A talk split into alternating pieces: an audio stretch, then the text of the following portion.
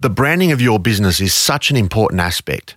We often see large corporates and big brands getting this wrong, doing something that really upsets their customers and creates this huge backlash in social media and, and the general media space.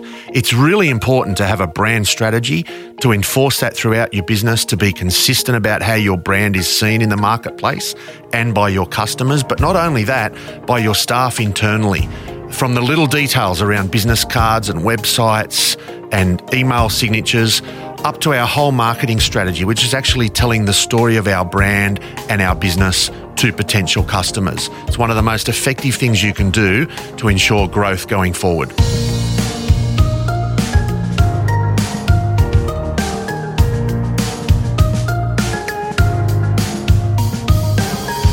Hi, I'm Craig West, and in this episode of Mid Market Matters, we're joined today by Chris Nelson, CEO and one of the founders of Juicebox, a digital agency in Perth.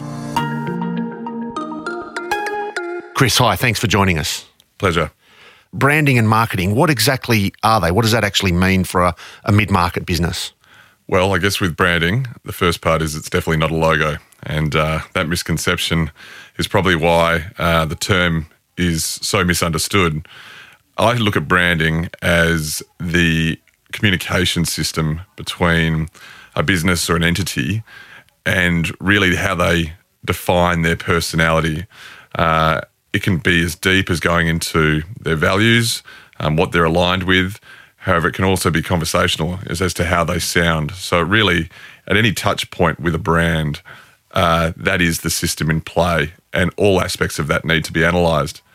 In terms of marketing, I see that as the communication of value to the market. So obviously, every business has a target audience, and we want to appeal to that target audience. However, we need to demonstrate our value, and that communication piece, no matter what channel, is marketing in its essence. Let's just go back to branding for a sec. You talked about values and the type of personality you want to put out into the marketplace we see that going really badly wrong often. Like we often see stories in the media about companies, even large companies, that have just really made a mess of this. Why is it such a difficult thing to get right? I think you need to be authentic, and a lot of people don't understand that. For example, there are a lot of large brands that have tried to associate themselves with a cause or try and become sustainable. And if you don't believe it, then you're really doing more harm than good you know, when when these mining companies say, "Oh, we're all about," uh, you know, the, the, the global climate change drama, and we're eh, eh, you know implementing this practice and that practice. I don't think there's anyone that actually believes them, and they're doing it to try and impact their brand to try and be seen in a different light. But at the end of the day, no matter what you're saying to the market and who you're communicating, if you're not authentic, uh, you, you won't get the results you're looking for. So, how do we go about getting that authenticity in a brand? You know, in a mid-sized business, we've probably got a couple of key founders, shareholders, CEO, key people in the business. How do we how do we get that authentic message across? Well, it's very much aligned with your vision, and I think when you go about branding, firstly you have to ask yourself, who are we? Where do we sit in the market? Obviously, a boutique and bespoke brand has a certain aesthetic, certain tone of voice, a certain way it communicates. However, if you think about the good guys or JB Hi Fi, their brands are very simplistic but very sophisticated at the same time because they are appealing to a market that wants to be told that something is going to be cheap and affordable. They want to feel like the value is coming to them at a price and therefore all of the communication, the marketing, the branding, the design reflects that. But it's not to diminish the product because the product behind it might be Sony. And obviously, they have a very well established brand. But JB Hi Fi's value in terms of marketing, switching to marketing for a second, is that they're providing the Sony brand through their brand at a really affordable price. Yeah, so they're getting both messages across.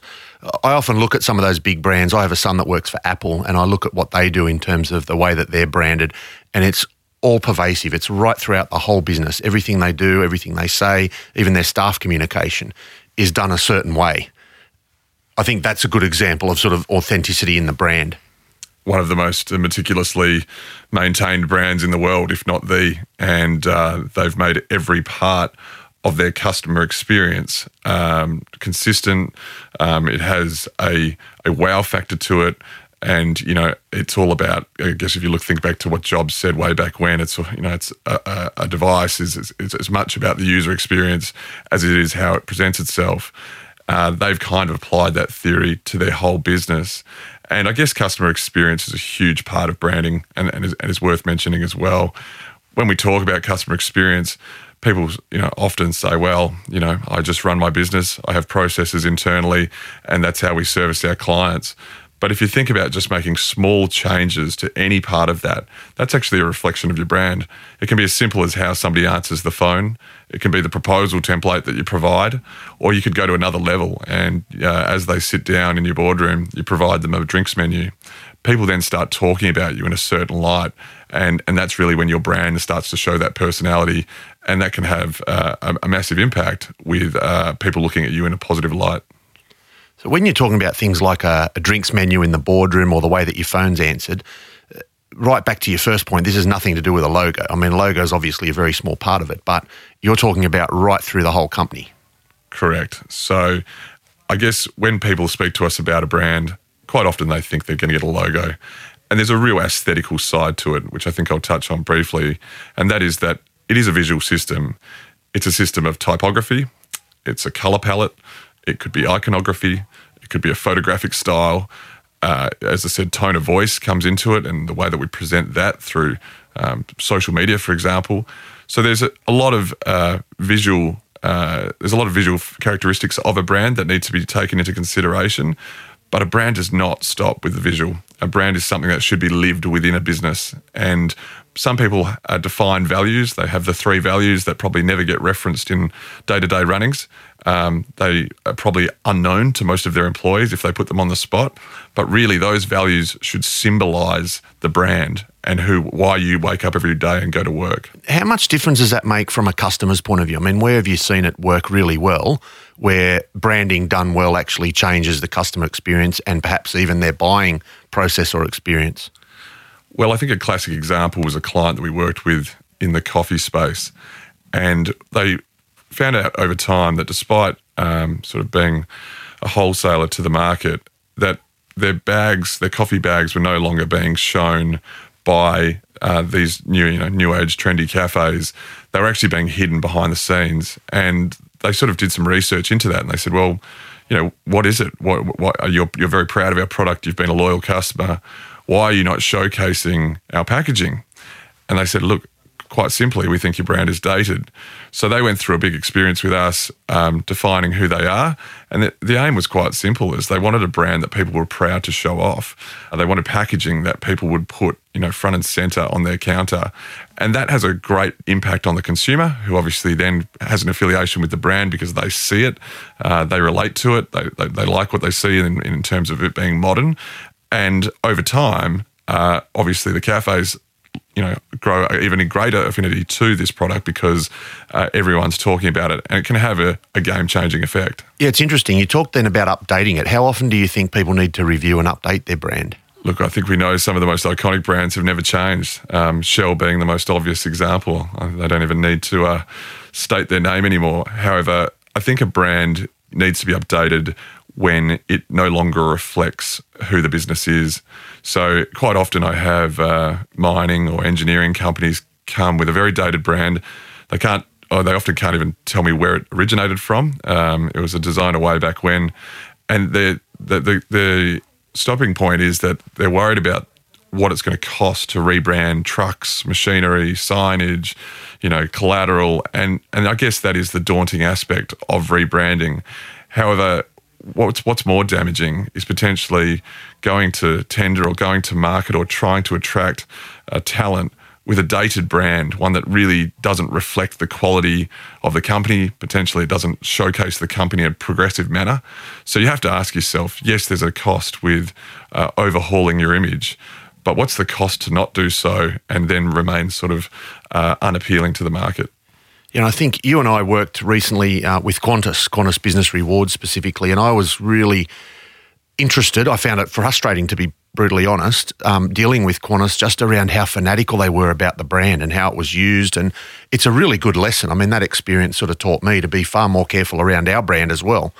Absolutely. I think uh, you say fanatical, I say professional. I think uh, those big brands, they need to be maintained uh, to a level that uh, they could never risk having it misused. Because if, uh, obviously, with such a well known brand like uh, Qantas, they need to be in, in control of every um, particular placement and that comes through uh, brand guidelines, obviously, but it also comes through a really well considered uh, system of rules that they apply to all channels, to all collateral, to basically anywhere the brand can be seen.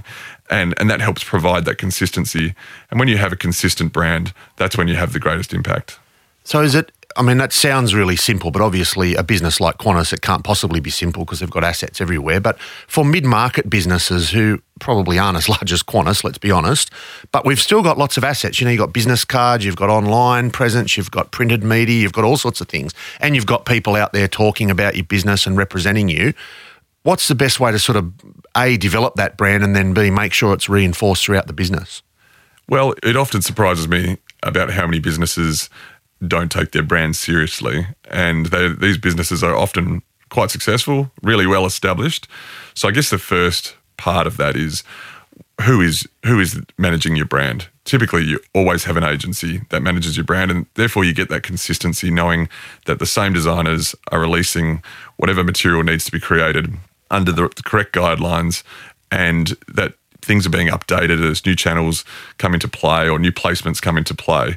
So if you if you are hearing this and you haven't got brand guidelines or your style guide hasn't been updated in three years, then that, that's probably a little bit of a concern. I, I often laugh at um, you know when you go into a business and there's uh, six different variants of an email signature. Each uh, each person sort of designed their own. Uh, there's no consistency there, and and people sort of let that happen because uh, it's just you know it's not taken that seriously, and and at the end of the day, it's still got the logo in there. It's still reflecting aspects of their contact details, but in the long term, the, the most professional businesses are the ones that get down to the micro and make sure that everything is considered and consistent.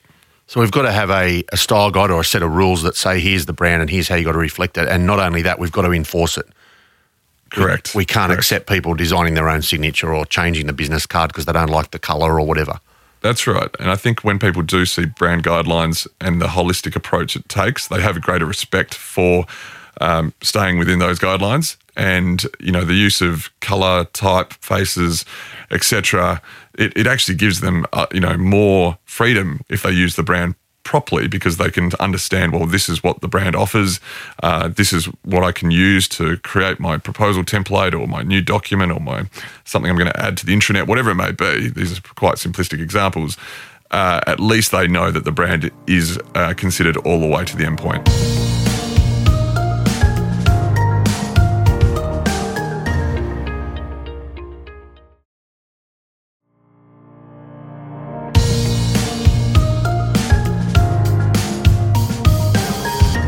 I want to move on a little bit and talk about marketing. And I've heard you occasionally talk about storytelling as part of marketing or as, as a big part of marketing. Tell me a little bit more about that. Just expand on what that actually means to you and why that's important. Yeah, the art of storytelling is um, is one that we really enjoy as a business, and I think it's come about because of the artisan era that we're in at the moment. So once you know things were mass produced and um, we accepted that, and as consumers, that we uh, probably saw some cost benefit. But now, now we we sort of want our everything to be handcrafted. We want it to be boutique. We want it to be bespoke, and I guess the challenge comes in uh, how do you communicate that? And a lot of uh, businesses have turned to telling the story of how they produce a product or how they go about a service. They talk about the intricacies, they talk about the people and the personalities behind the brand. And I guess that uh, comes through uh, storytelling. And every business is now sort of trying to shape themselves or shape their brand with a story. And, and, and often the penetration with that is much greater because people really feel closer to the product. They sort of go on the journey uh, with the brand. And uh, ultimately, that leads to a stronger relationship with the brand. And so that storytelling about the business, how we've grown, who we've employed, why we work a particular way, just reinforces the fact that we're consistent across the ground for our target customers. Correct. I don't want to confuse a, uh, I guess, a brand narrative with the about page of a website, right? Yep. The about page yep. is potentially one of my pet hates because it's all about them and it's it's very rarely about, you know, the visitor. But a brand narrative is sort of, I guess, emphasizing the why rather than the what. Most people arrive on a website or most people have an interaction with the brand with some level of education. So they know what you do, they know what you're producing, what product you sell. Now it's the why. Why do I want to purchase from you? Why should I pick you over a competitor? And the why can often come if you sort of buy into that journey, you buy into that story, and that can be the, that can be the deciding factor. Yeah, and so therefore that consistency that you talked about before is really important because you don't want to, you know, get a business card that's beautifully designed and it, it all perfectly matches the brand, and then you get an email with a different email signature on it, for example. Correct, but I think the way you tell a story, that's where the creativity lies because you know if you have a um, say law firm down the road you, uh, you know they they may not know their story they they you know they might have a, a team of six or seven and what they're trying to do is uncover potentially their point of difference now going you know from a branding perspective i guess what we're talking about there is their positioning what makes them different why choose them now, they might say service, but we all know that that word's quite cliche. It's not going to take them anywhere. So, what we have to do is create a story, authentic story. I don't want to sound like we're fabricating something for the um, for the benefit of marketing, albeit there's many businesses out there that do that. What we're doing is trying to uh, articulate their point of difference in a creative and engaging way and take that to market. On that note, I'd love to hear a little bit about uh, Terra Firma. I know it's a topic dear to your heart because it's got to do with beer, but I'm interested in the branding exercise and the story behind that and what you went through there because that's quite a good example of a, of a growing, you know, new business but growing rapidly and how successful the branding's been there. Yeah, well, look, Terraforma was a byproduct of a long relationship we had with a really well-known craft beer company in Perth who were recently acquired by a conglomerate and we had got quite invested into that brand identity, and we'd even created a brand narrative through video, which we were um, fortunate enough to win a gold skull for. So I guess everyone was uh, involved in the team was really buying into uh, this brand and, and how we were appealing to consumers. Uh, the next day, we got told that they had sold and uh, everything changed. So we, we went about starting our own craft beer brand, um, and Terraforma was born and we had a we knew enough about the market to understand that exclusivity was driving a lot of the craft beer demand being able to not get the product was actually one of the strategies that uh, we uh, were using uh, with uh, our previous client to to drive demand. So we went about creating a brand that was actually very subtle, uh, that was very mysterious, and whilst it's been in the launch phase, people just keep asking about it. Keep it, you know, they want to know more. They they're trying to find out any detail they can. So I guess that's a brand and marketing strategy all coming together as one. Yeah, and it's interesting to think about how business, you know, mid-market businesses that have some of them been around for quite quite a number of years, quite a number of decades, some of them that haven't really got this right, to think about what they need to do to rebuild that, to sort of go back to basics. I think it just becomes having an honest conversation about where you want the business to go. At the end of the day, when you invest in brand strategy or when you uh, embark on a marketing campaign, there has to be an objective at the, uh, at the end of it. Most businesses are looking to grow. Um, some businesses are looking to forge themselves into other markets. Uh, a campaign might just be cross selling to existing clients, but we always have an objective. So if you're asking yourself, what's next for me? I really want to grow. I haven't seen a lot of growth. I'm not sure how to go about that. Then potentially you just need to ask yourself, well, what am I doing better that's going to help me grow this business?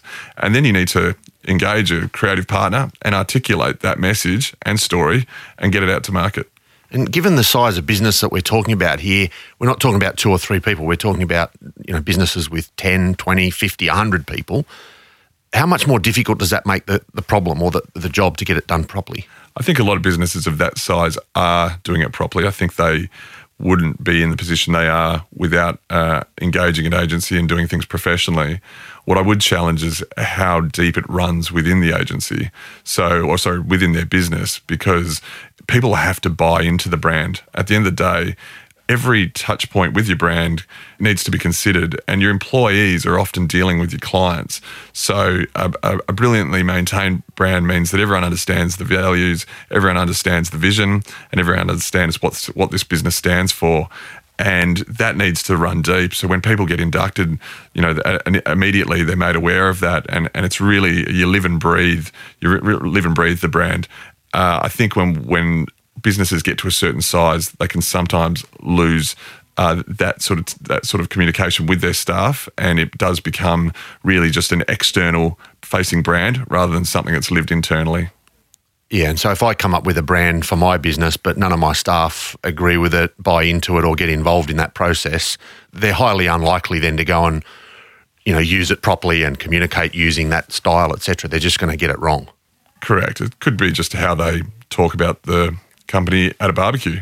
You know, I always ask clients if somebody asked you what you do or what your business does at a barbecue, you're obviously not going to give them a five minute, um, you know, overhaul of it all. You're just going to say something off the cuff and it's going to probably be one sentence. And if everyone is saying the same sentence, no matter where they go and to no matter who they're speaking to, then that's called a well understood brand. Before we wrap things up, one last tip around branding and getting it right for mid market businesses. Uh, I think the authenticity piece is really important. You know, there's no point trying to be boutique or position yourself in a segment of the market that's just not true to your service or your product.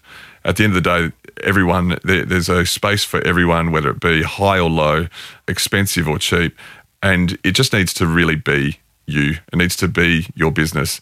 And often, sometimes that just comes through a collaborative discussion with key personnel or, or staff as whole to ask, you know, what makes us different and are we comfortable with how we're representing that or how we're pushing that out to market? And that's usually a great launching pad for strategic discussions moving forward after that. Fantastic. Chris, thanks for joining us today. Thanks, Craig. And of course, if you want more tools and information to help you with what we've just talked about, head to the Mid Market Matters resources page at midmarketmatters.com.au.